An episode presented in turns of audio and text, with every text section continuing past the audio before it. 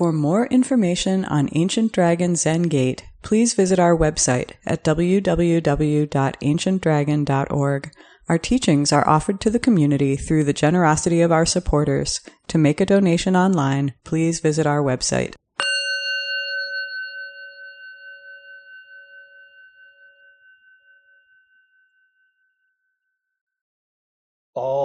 My ancient twisted karma from beginningless greed, hate, and delusion, born through body, speech, and mind, I now fully avow. All my ancient twisted karma from beginningless greed, hate, and delusion, born through body, speech, and mind, I now fully avow all my ancient twisted karma from beginningless greed, hate, and delusion, born through body, speech, and mind, I now fully avow.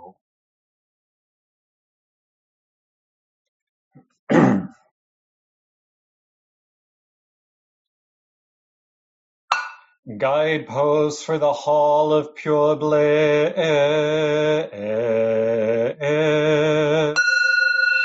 By seeking appearances and sounds, one cannot truly find the way. The deep source of realization comes with constancy, bliss, self, and purity. Its purity is constant, its bliss is myself. The two are mutually dependent like firewood and fire. The self's bliss is not exhausted, constant purity has no end. Deep existence is beyond forms, wisdom illuminates the inside of the circle. Inside the circle the self vanishes, neither existent nor non-existent. Intimately conveying spiritual energy, it subtly turns the mysterious pivot.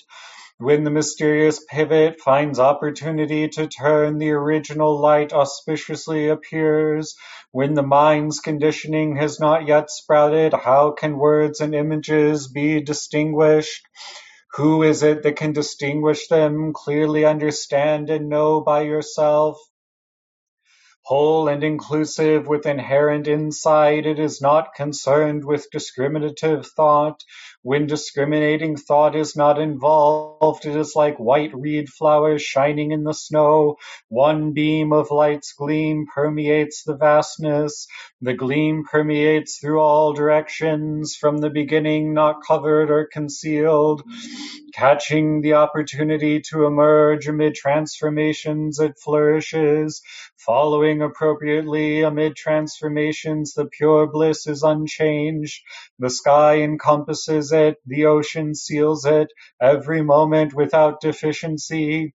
In the achievement without deficiency, inside and outside are interfused. All dharmas transcend their limits, all gates are wide open. Through the open gates are the byways of playful wandering. Dropping off senses and sense objects is like the flowers of our gazing and listening falling away. Gazing and listening are only distant conditions of thousands of hands and eyes. The others die from being too busy, but I maintain continuity. In the wonder of continuity are no traces of subtle identifications. Within purity is bliss, within silence is illumination.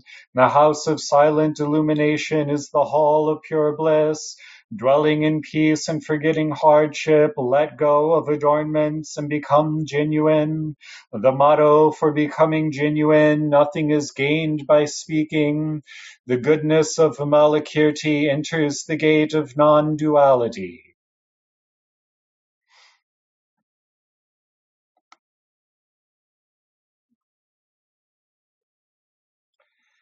May all awakened beings extend with true compassion their luminous mirror wisdom. With full awareness we have chanted the guidepost for the hall of pure bliss.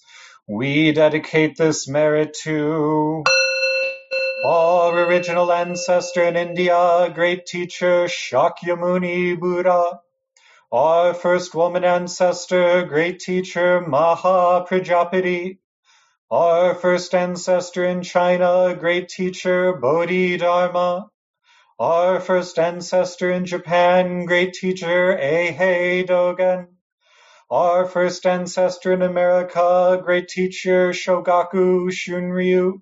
The perfect wisdom Bodhisattva Manjushri to the well-being of all those afflicted with ills, and to peace pervading for all peoples of the world. Gratefully we offer this virtue to all beings.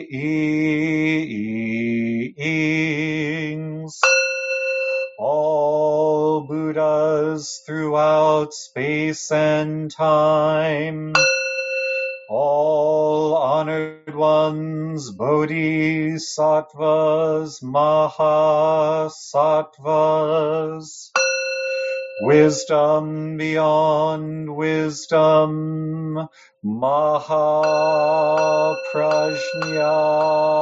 paramita.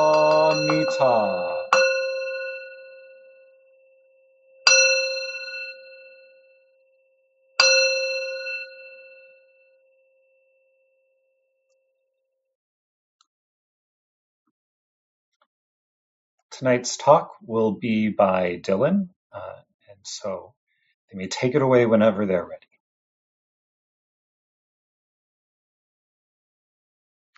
Hello, everybody. Good evening. Thank you for being here. Thank you for listening. I'll start with a couple of uh, acknowledgments First, uh, today I honor and uplift that this territory is home to the original stewards and guardians of Chicagoland, the Miami, Oceti-Sakowin, Kickapoo, Peoria, Ojibwe, Odawa, and Potawatomi nations. The alliance of the Ojibwe, Odawa, and Potawatomi nations is known as the Council of Three Fires first formed in the year 796 of the Common Era at Michilimackinac, also known as Mackinac Island, in Michigan. These peoples did and do still exist. I thank them for their continuing leadership. Without their committed stewardship, we would not be enjoying this place today. And today I recognize and acknowledge the enslaved Africans who have lived, been subjugated to free labor, and toiled the grounds where many temples have been built and resurrected. And uh, today I remember and uplift the hundreds of thousands of people whom we have lost to coronavirus in 2020 and 2021. I remember their families and the impact on the lives of their family members, the economic damage to individuals and institutions, and the amount of deaths that could have and can be prevented. The future generations are depending on us to study the dimensions of this tragedy and act accordingly.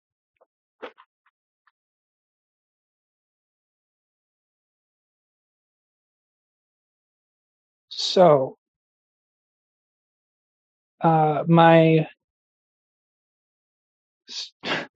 my strategy for uh, giving this talk is giving the talk that I think I would like to hear. when when I was asked to give this, I, I just started thinking of what's the Dharma talk that I need to hear right now.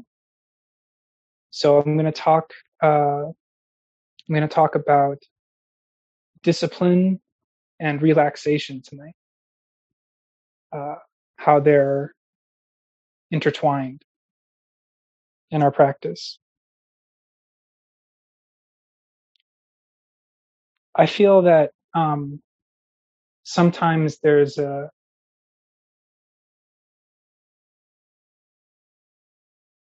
a deep feeling that in order to be worth anything, that there's something we have to do.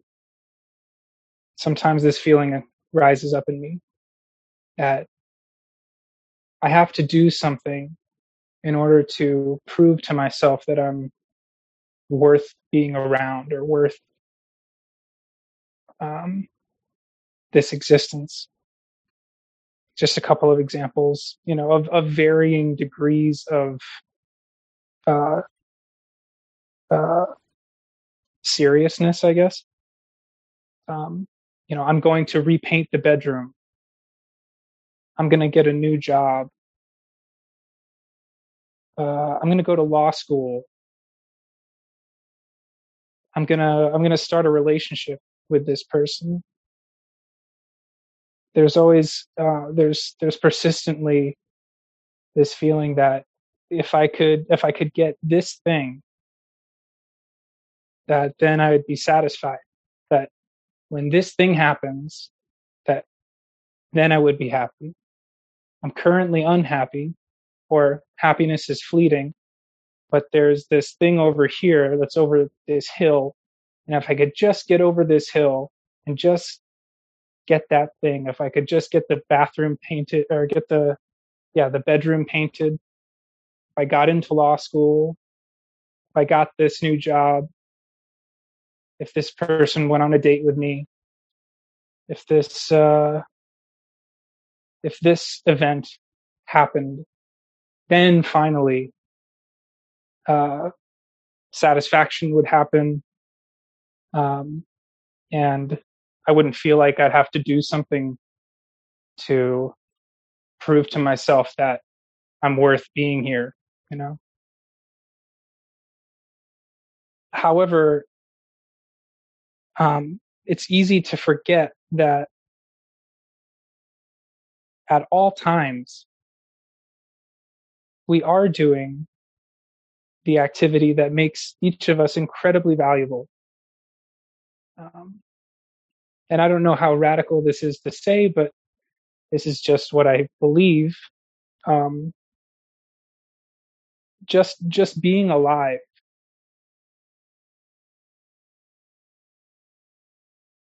just breathing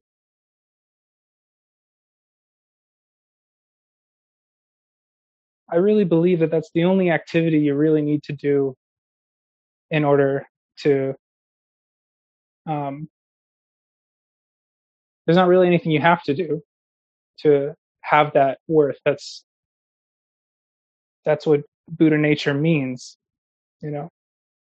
That just being alive.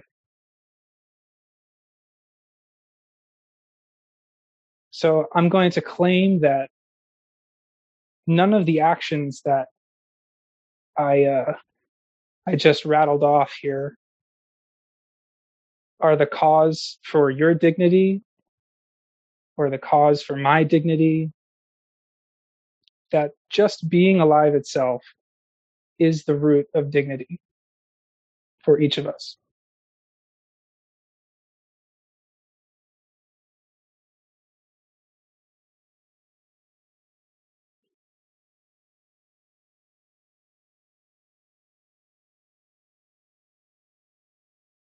So that's nice.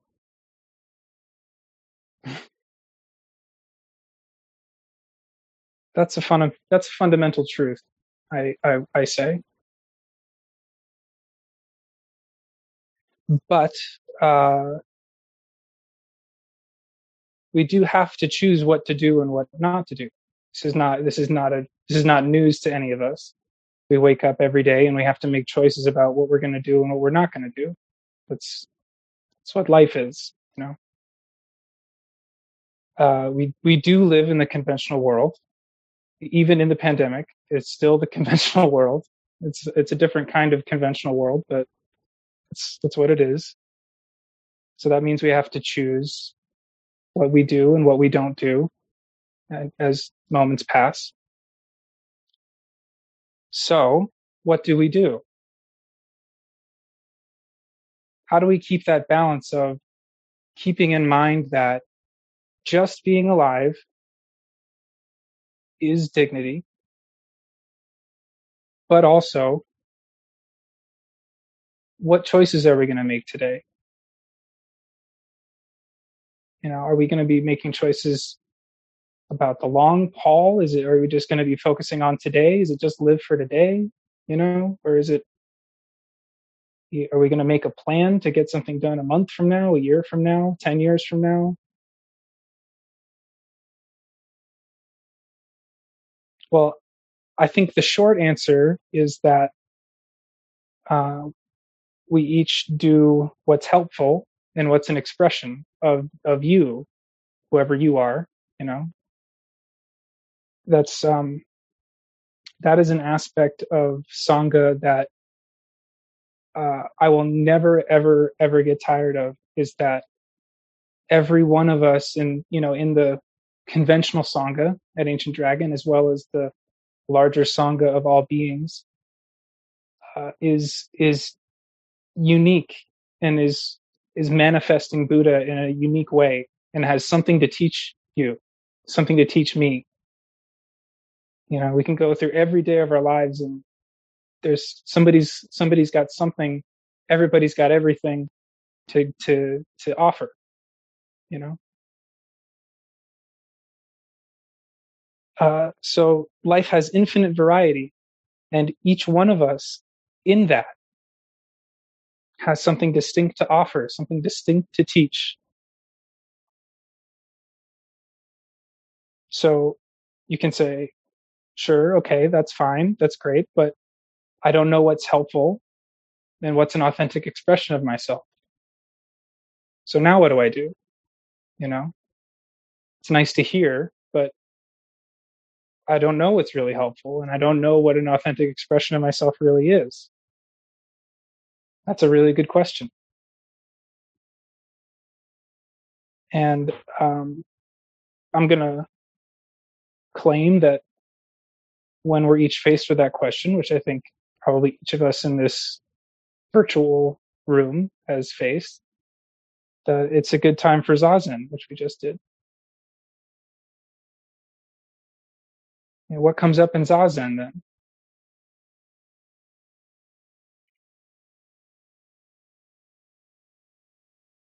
so uh, here we uh, we we talk about the cooperation of focus and spaciousness in zazen. There's a there's a focus in meditative awareness. We notice how we breathe.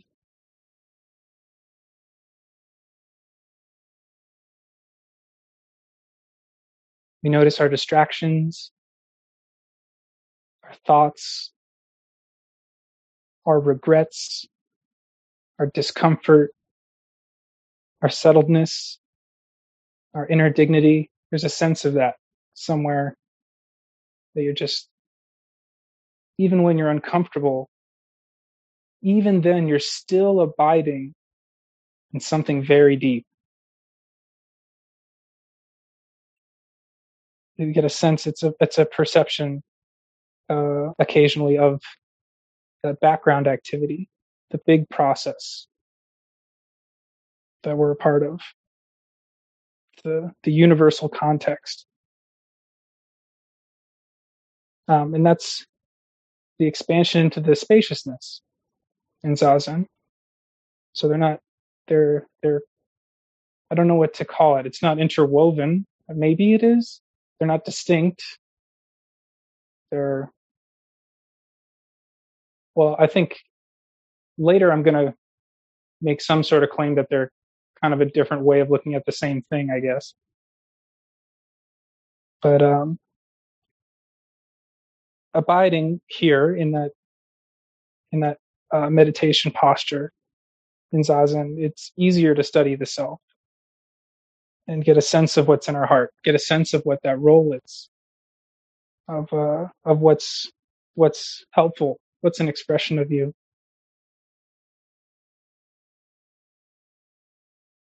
so it's this dynamic of focus and spaciousness that i want to translate into um, everyday practical terms uh, that uh, about when we're in the world. So we could call this discipline and relaxation. How do how do discipline and relaxation cooperate in everyday practical life? And this is the question that's been on my mind recently. Um, you know, uh, I think for those of us that are lucky enough to have a steady job through the pandemic, the the conception of the the nine to five going into the office, logging into the computer, sitting at the desk, punching out at the end of the day, it's not quite the same anymore. So how do you how do you maintain settledness but not let things get off the to-do list at the same time? You know, that's that's been something that's on my mind. So when I've got some time on my hands, it's nice to relax for a moment, you know. And I try to give myself that. That it's okay to relax. I don't have to give myself something to do. There's nothing to do right now.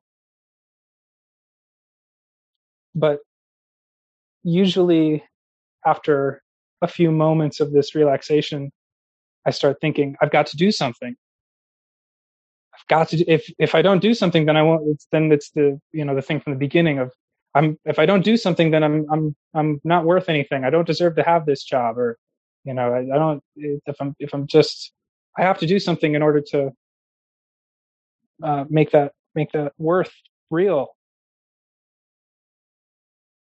But then when I'm working really hard and I'm and I'm really focusing on completing a task, uh, sometimes I think and this isn't just about you know a job this is about anything that i'm really focusing on get kind of um, throwing a lot of my potential energy into.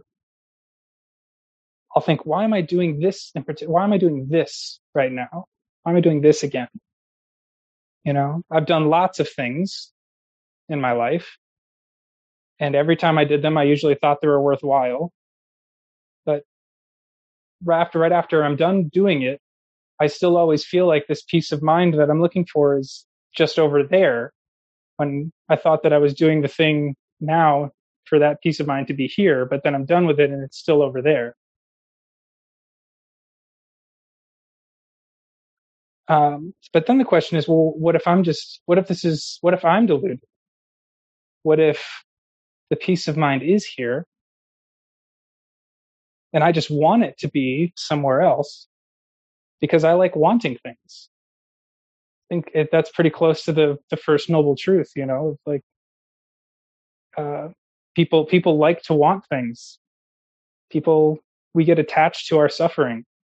That's you know, it's it's easier because we because that's our conditioning to be in the hamster wheel and just clock, you know trying to get get to the top of the hamster wheel but I don't know if you ever watched a hamster. He never gets to the top of the hamster wheel. So, um, so I can't I can't just be completely focused, you know, uh, and have there be no dimension of spaciousness uh, in in my in in mind. I can, but I feel like it always leads me to feeling like the peace of mind I'm looking for is over there, somewhere else. If I lose sight of that background awareness. So, reality, you know, the way is unfolding right here. Somebody said that. Probably some of you know who said that. Here, the way is unfolding right now at all times, no matter what.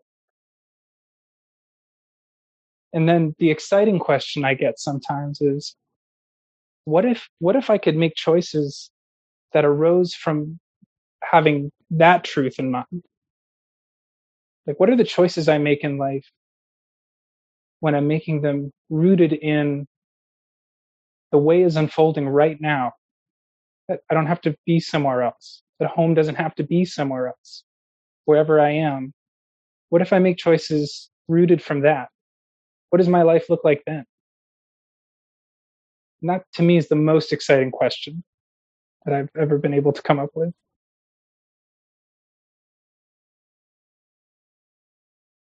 So that's the function of, I think, of discipline and relaxation working together. And physically, um, this this this is embodied. When we sit, we sit upright, and this uprightness allows the relaxation of sitting to be embodied in us.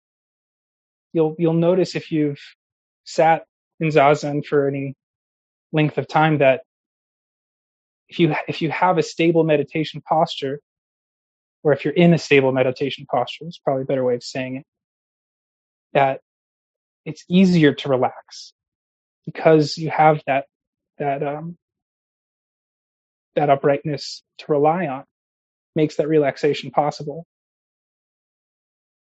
and when we sit also we're relaxed and that relaxation makes it possible to sustain the uprightness in our posture.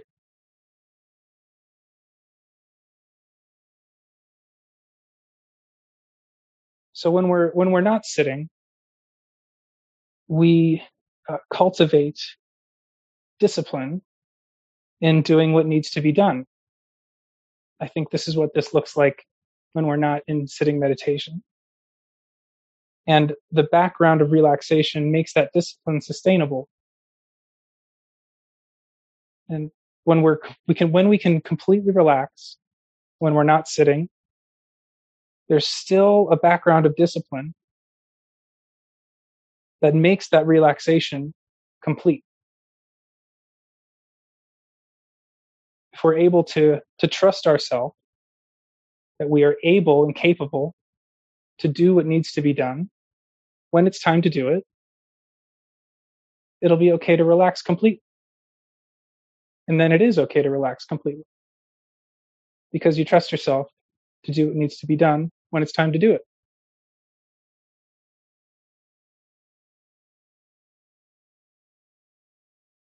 So this uh this takes some practice.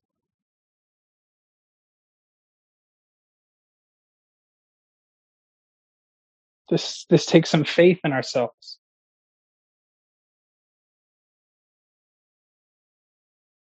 And sometimes we don't know what it's time to do. So we wait and we practice patience. We like to call it here an active patience until um, it becomes a little bit clearer about what it's time to do. And uh,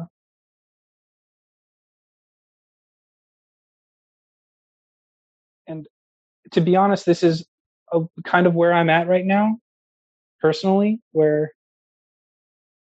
uh, I feel like there is some project that I'm about to do, or that I that's just it's coming up, you know, and it's just on the other side. It's around the corner, and I'm I'm just sort of sitting, waiting to discover what this project is going to be, you know. Uh, and I'm trying to remind myself that it won't be because of that project that I'll be a useful person.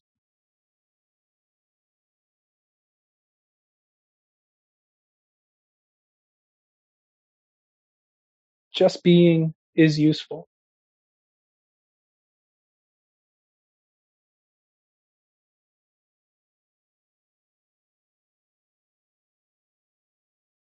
So I'll dig into each of these words, discipline and relaxation, a little bit deeper now.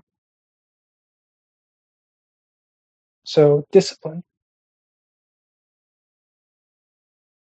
Discipline means you're not lazy, but you're also not working too hard because that's not sustainable. You're you're not overindulgent to the point of exhaustion. You're sustainable, which means you're focused. And it's structured. There's a structure that works for you, you trust. So that's the side of discipline. And there's the side of relaxation. And relaxation means not working too hard, but also not really being lazy. You know, you've, you've probably felt the difference between when you're being lazy and when you're being relaxed. So relaxation, relaxation means not working too hard, but not lazy. And, you know, not overindulgent, right? Like if you're too relaxed, you're not relaxed anymore because you're being too relaxed.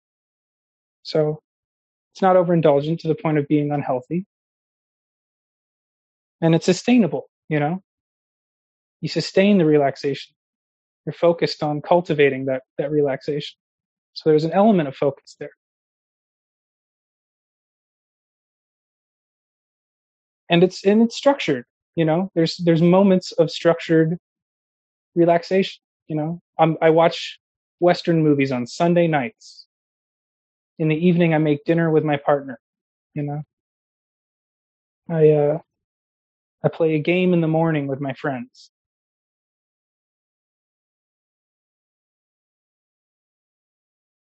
Did anybody notice that I defined discipline and relaxation with the same way? Yeah. Okay. Cool.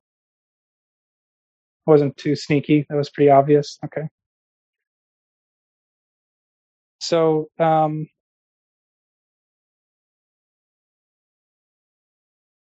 You know, this all reminds me of the Grateful Dead, actually. Um, so they they built the whole premise of the band on the principle that it's impossible to play the same song twice. You know, uh, there's the conditions are always constantly changing, right? So you could play Eyes of the World a hundred times, two hundred times, three hundred times, four hundred times, and they did. And each time they were open to it being a new song. Is it, is it a new song? Is it the same song? I would say yes and yes. They would probably say yes and yes. Is it the same song in a new form? Well, it depends on how you look at it. And if we merge this song into the, into this other song, if we go, you know, if if Eyes of the World turns into Estimated Prophet, is that a new song? Or are there two parts of is uh, are the two of them together a new song? Or is it two songs that just meld into each other? So having this balance of structure and formlessness it's that's always the case but but they built in the the the the, the, the blueprint of the band was that's always the case. So every time the music is playing us, it's always new. You know? So, you know, if if you're and if you're improvising the song every time, who's really the composer? Who does the song belong to? Does it belong to the audience then? Does it belong to the band? Does it belong to the person that wrote it, that the version that's on the album? Uh, does it mean that the song has no composer? That it's just its own living thing now. It's interesting things to think about, things that go through my mind when I'm listening to their songs. But that's the process of creativity. You may have heard this one before, but reality constantly flows.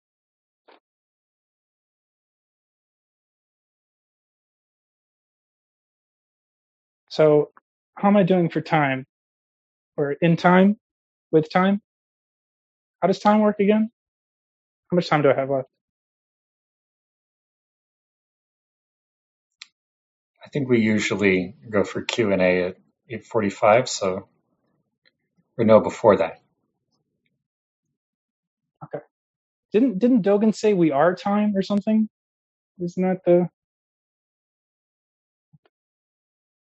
um, time is us? Yeah, right. So then, if that's the case, here's a question: If there were no humans, would there be time?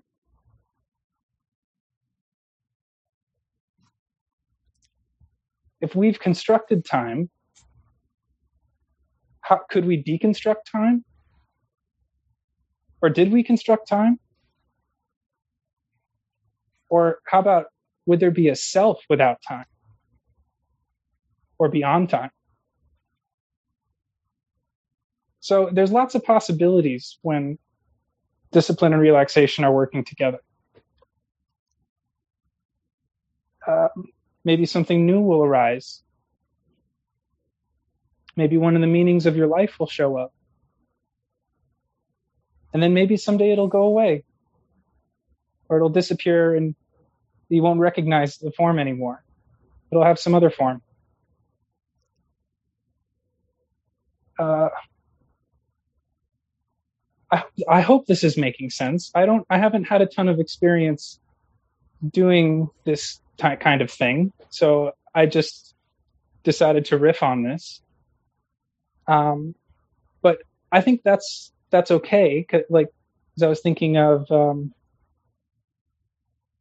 you know, many years ago, I had the discipline to learn how to walk, but now I walk without thinking about it.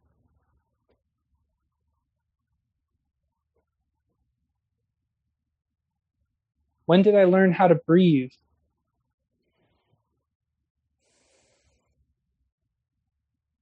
How, how did I learn how to breathe?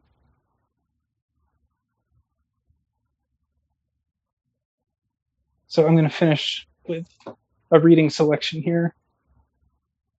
And hopefully this will, we'll still have enough time for questions and comments.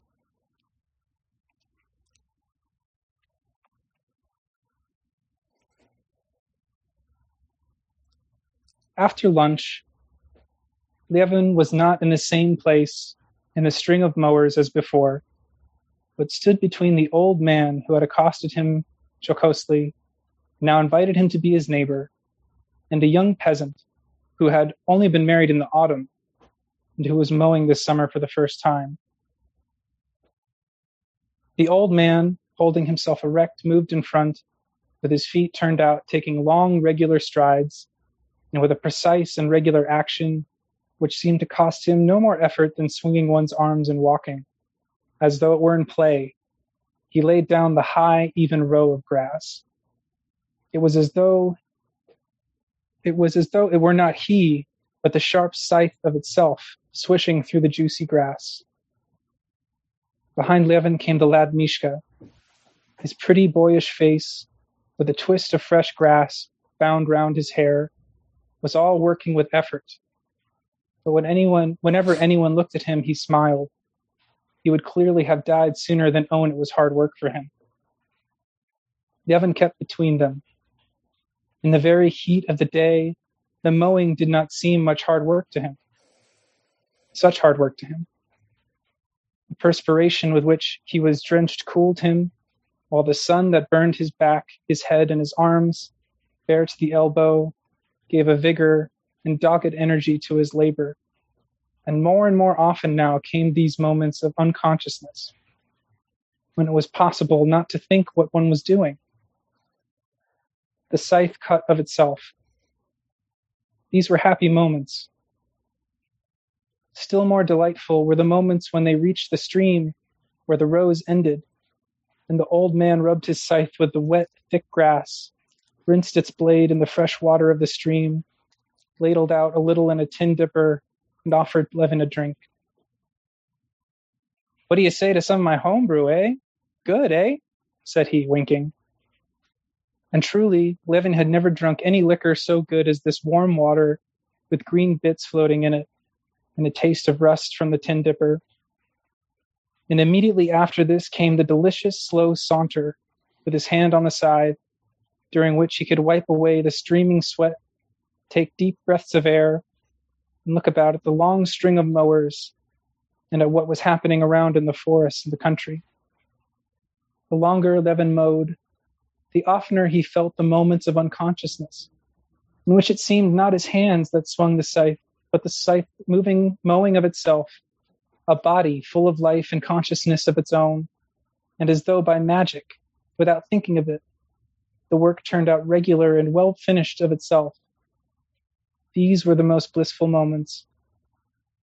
It was only hard work when he had to break off the motion, which had become unconscious, and to think, which he had to mow when he had to mow round a hillock or a tuft of sorrel. The old man did this easily. When a hillock came, he changed his action, and at one time with the heel, and at another with the tip of his scythe, clipped the hillock round both sides with short strokes.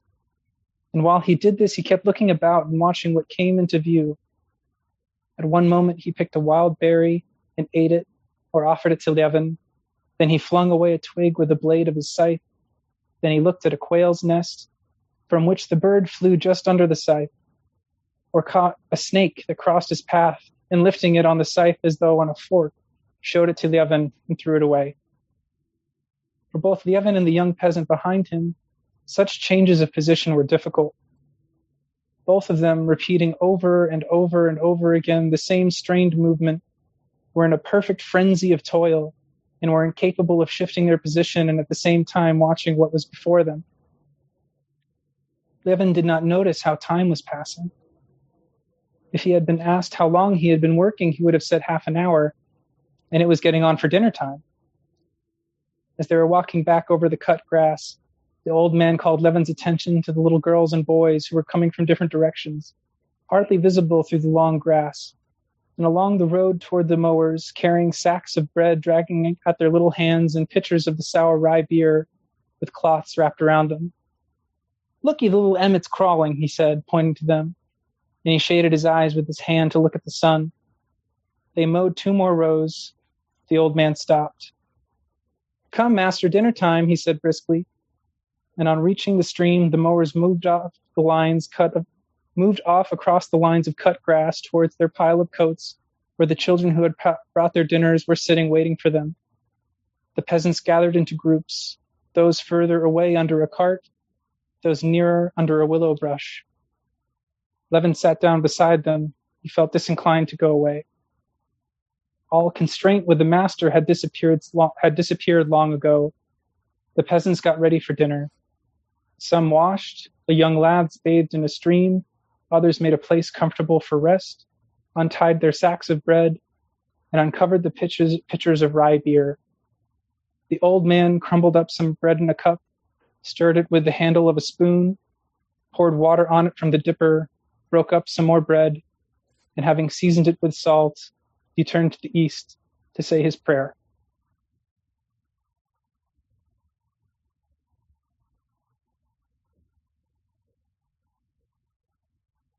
So hopefully we have time for discussion if you guys would like.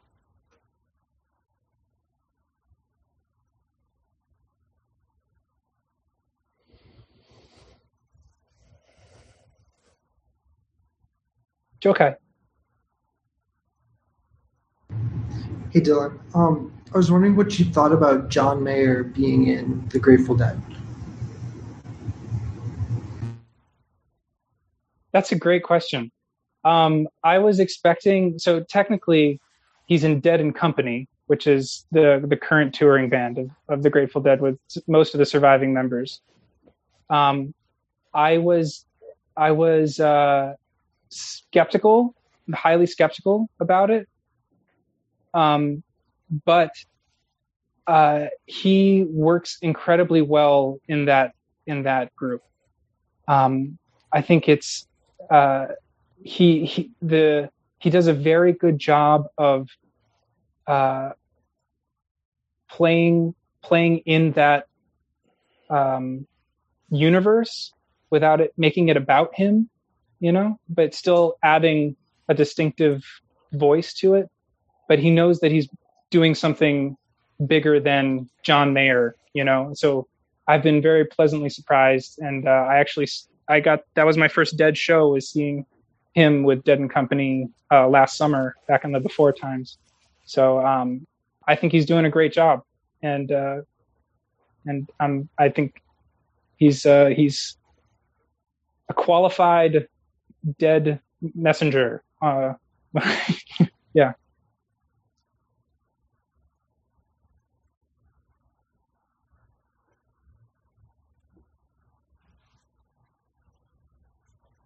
Go ahead, David, has his hand up. Thank you for that talk, Dylan. I really appreciated it. Um, near the beginning, you were talking about um, self worth and the question, you know, of what's my worth? Do I have to do something in order to to have worth? Um, and and you talked about the thought that just being alive is is is is um, sufficient to be worthy. Um, so I'm wondering about this question of of worthiness. Like, do you think it's um, um, I can't think of other instances in in um, in in Dharma when, when I've heard talk about worth, and so I'm wondering, is it? Do you think it's um? Do you think the whole question is delusion? Like you know, the, the is is it maybe a particular you know, is it like attached to late capitalist experience that you know that it, it's it's it's um or maybe we're conditioned to have this thought that there's something I need to do or something I need to get. So is is it delusion? Is it useful? Or maybe it's attached to a you know to a bodhisattva sense of of helping other people. But but see there, I'm like, well, wait. I I think the bodhisattva helps other people not to not to feel the self satisfaction of, of, of self worth, but but in order to help other people.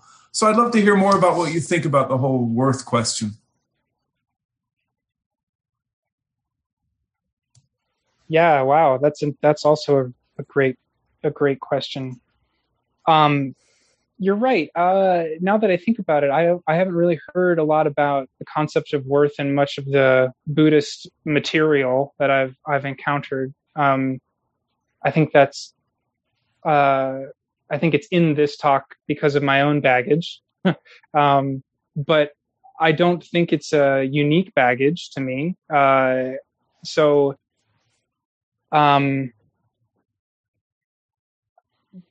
that's interesting. There's there's there's potentially a chicken and the egg scenario with this where I think I'm the the first instinct is to say yes it's because of late capitalism that we feel like we're inadequate and that our job gives us meaning or something but I think deeper than that I think just you know it, the, the economy has always for the most part has always worked like that you know that that's that that's an expression of uh, uh, the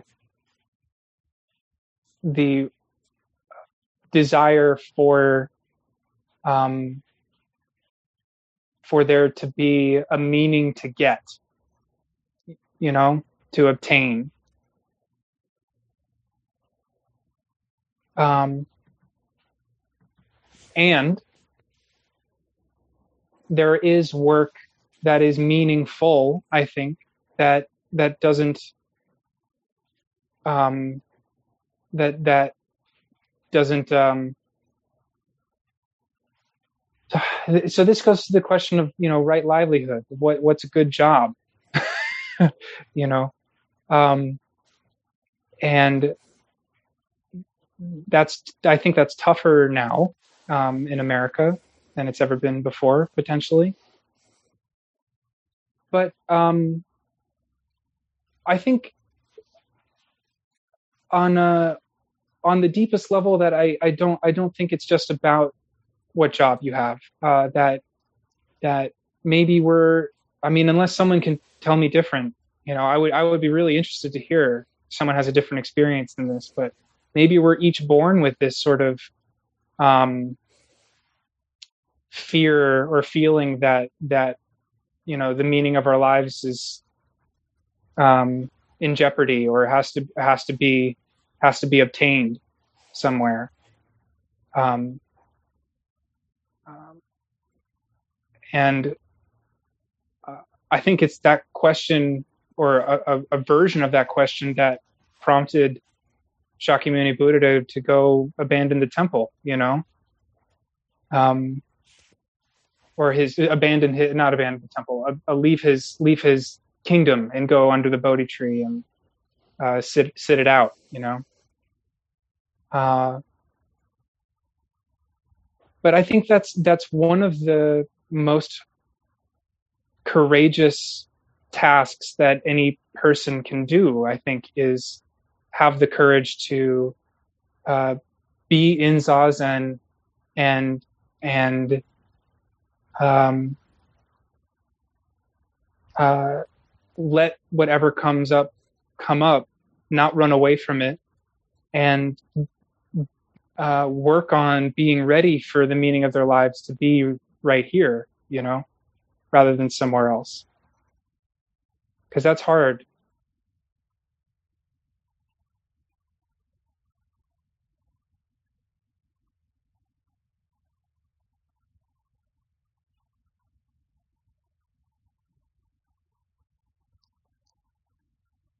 Um, I'd like to stay on the the the worthy um, reflections and and the place that I that came up for me as you were speaking about that and and it comes up for me in the practice is the meal chant.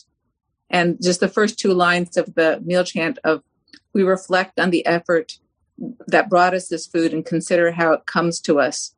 We reflect on our virtue and practice and whether we are worthy of this off- offering which being a person who have, who has had issues with you know what gives me worth what gives me where is self-worth that's always been kind of a thing that i can slip on. Um, what do you think about the quality of our virtue and practice that would make us worthy of our food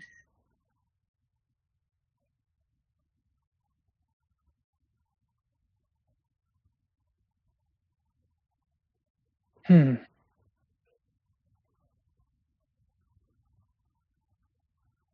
for me, uh, when I when I I love the meal chant. Um, that's one of that's one of the few parts of Zen practice that I feel comfortable like bringing into my family life. Like when I'm, uh, you know, uh, when I'm back home in Massachusetts, like if I if I sit down to dinner with everybody in the family, that like, you know, that's I feel comfortable having that be operate as some sort of grace for us at the table and not starting an argument about God or something, you know.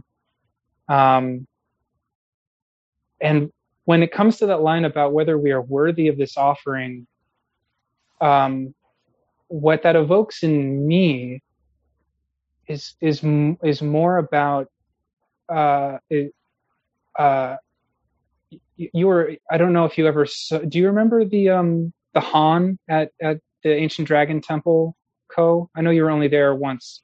Um, or twice. I but do. It, okay, so it had something written on it, which was um, essentially "Don't waste time."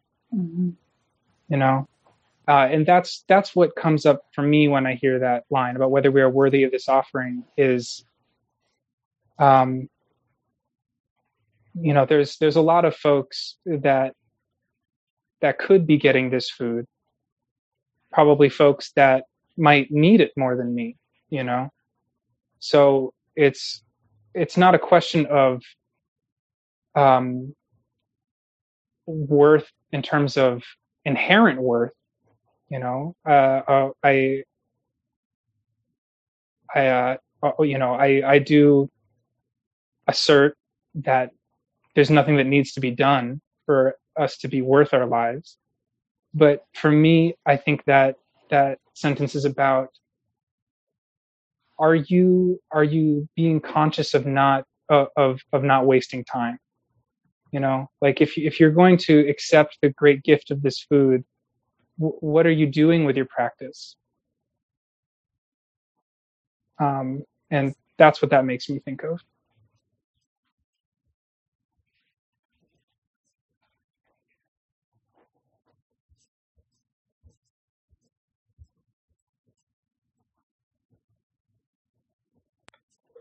On a um, related note, uh, you use the word useful. Um, and I uh, just being who I am, have to get argumentative about it. Um, not really. I, I, I know. No, I know. I, I know. Yeah, it's contractually obligated in our friendship that I give you a hard time. Um, well, you said you don't you don't have to um, just existing uh, makes you useful. I believe was what what you said. Don't don't allow me to misquote you if that's incorrect. Um, I said just being is useful. Thank you. But I'd always heard that, for instance, zazen was good for nothing, right? Does that mean that that's that it's not useful? Um, but is it helpful to think of it as a useful tool, or is it just what you do? Is is just being being useful, or is just being just being? I'm curious about the use of useful because it implies that you're good for some specific thing outside of yourself. You're being you're a, a use, right? Things are used to do things.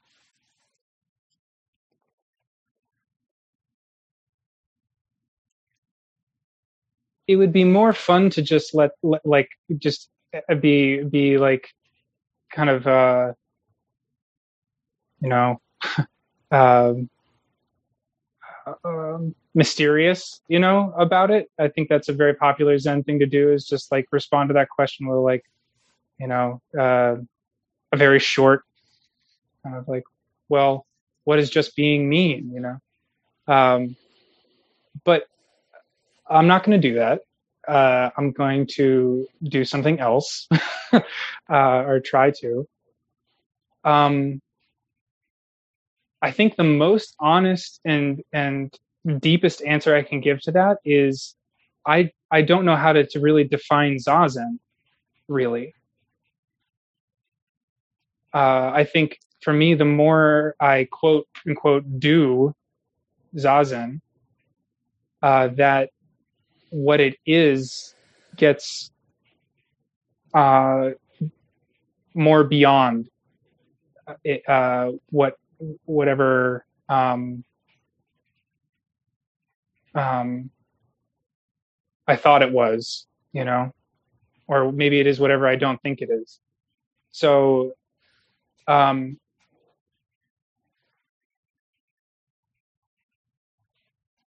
so you're asking about usefulness. So I think what what what I would say is, um, I don't know uh, I, conventionally we do zazen. We we come to the zendo. We bow, we bow to each other. We bow to the seat. We sit, and conventionally we do that. But um, but uh, zazen is um is uh oh man okay i'll i'll bite and just try to define it like the, that that that uh, it's it is the big process period. You know?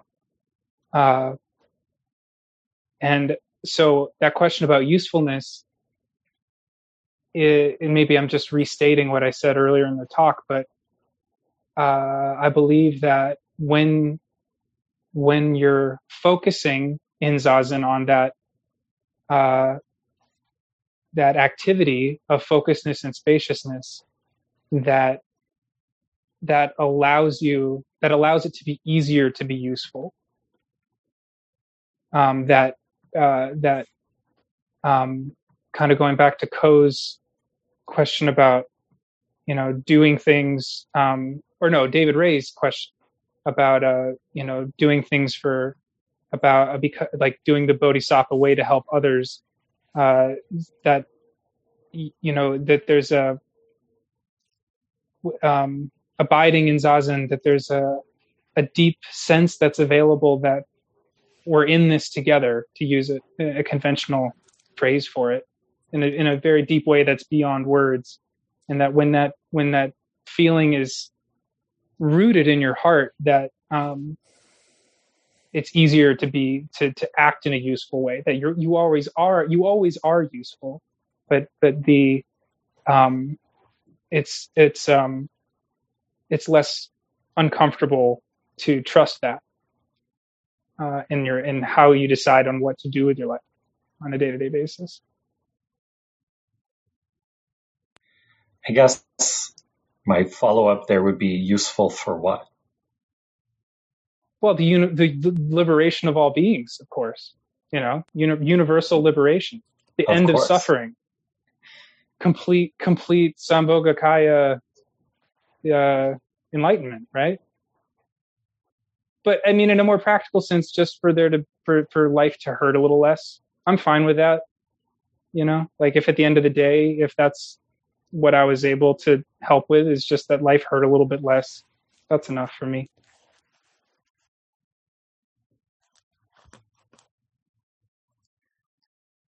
This is a great discussion. I'm a little hesitant to jump in, but just reflecting on um, worth, and I think of value and virtue, and but also uh, uh, the uh, Wade's question about usefulness, or what you brought up.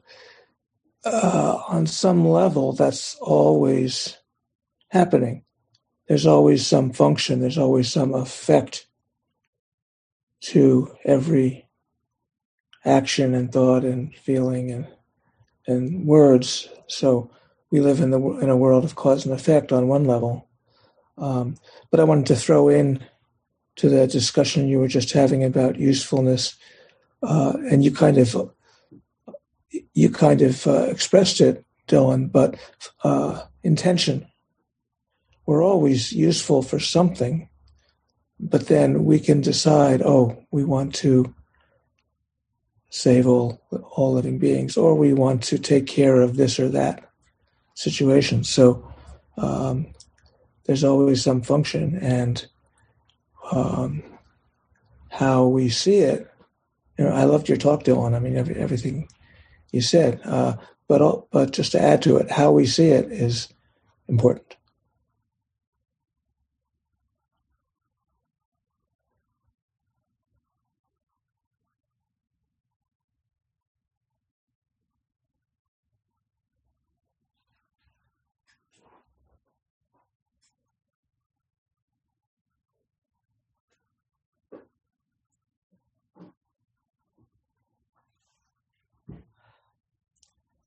I didn't mean to close down the discussion, but maybe it's, it is time to do our Bodhisattva vows.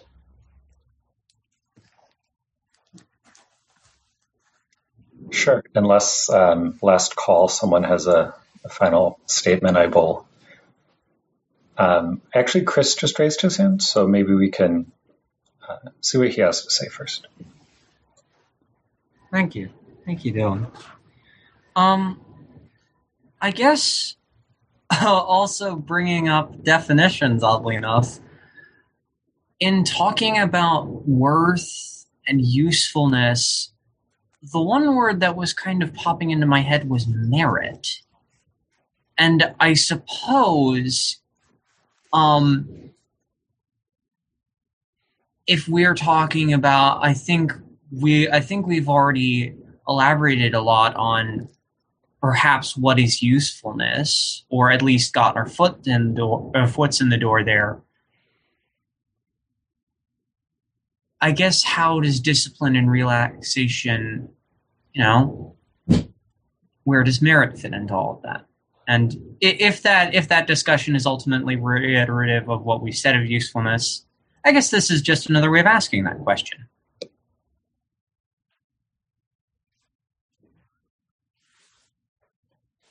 That is a great question, Chris Carlozo, one that has been asked by many uh, Zen Zen students over thousands of years. Um, merit is a very tricky word um, for me. Uh, um, uh, and, and but I I'm gonna combine. I I don't know which poem these are from, but but I but the the phrases are in my head. So these are you'll you'll find something close to this in some of the poems that we chant here at the temple. but the closest I can answer to that is that if there is merit to actions, that it doesn't belong to you. You know, uh, that that um, that the that merit is manifested in in in peacefulness and harmony. That that's that's the that's the expression of it in in life. That doesn't really belong to you or to anybody, but like when when there is harmony, when there's good friendship, um, when people are uh, working on how to communicate with each other, that that's the expression of the merit of practice. That's the best I got on that. It, that's close to what some of the stuff that's in the the chants.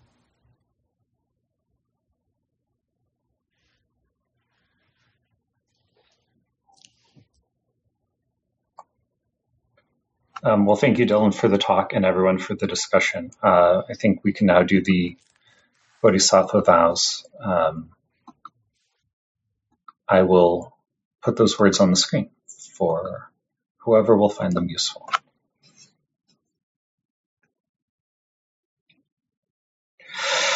Beings are numberless, I vow to free them. Delusions are inexhaustible, I vow to end them. Dharma gates are boundless, I vow to enter them. Buddha's way is unsurpassable, I vow to realize it.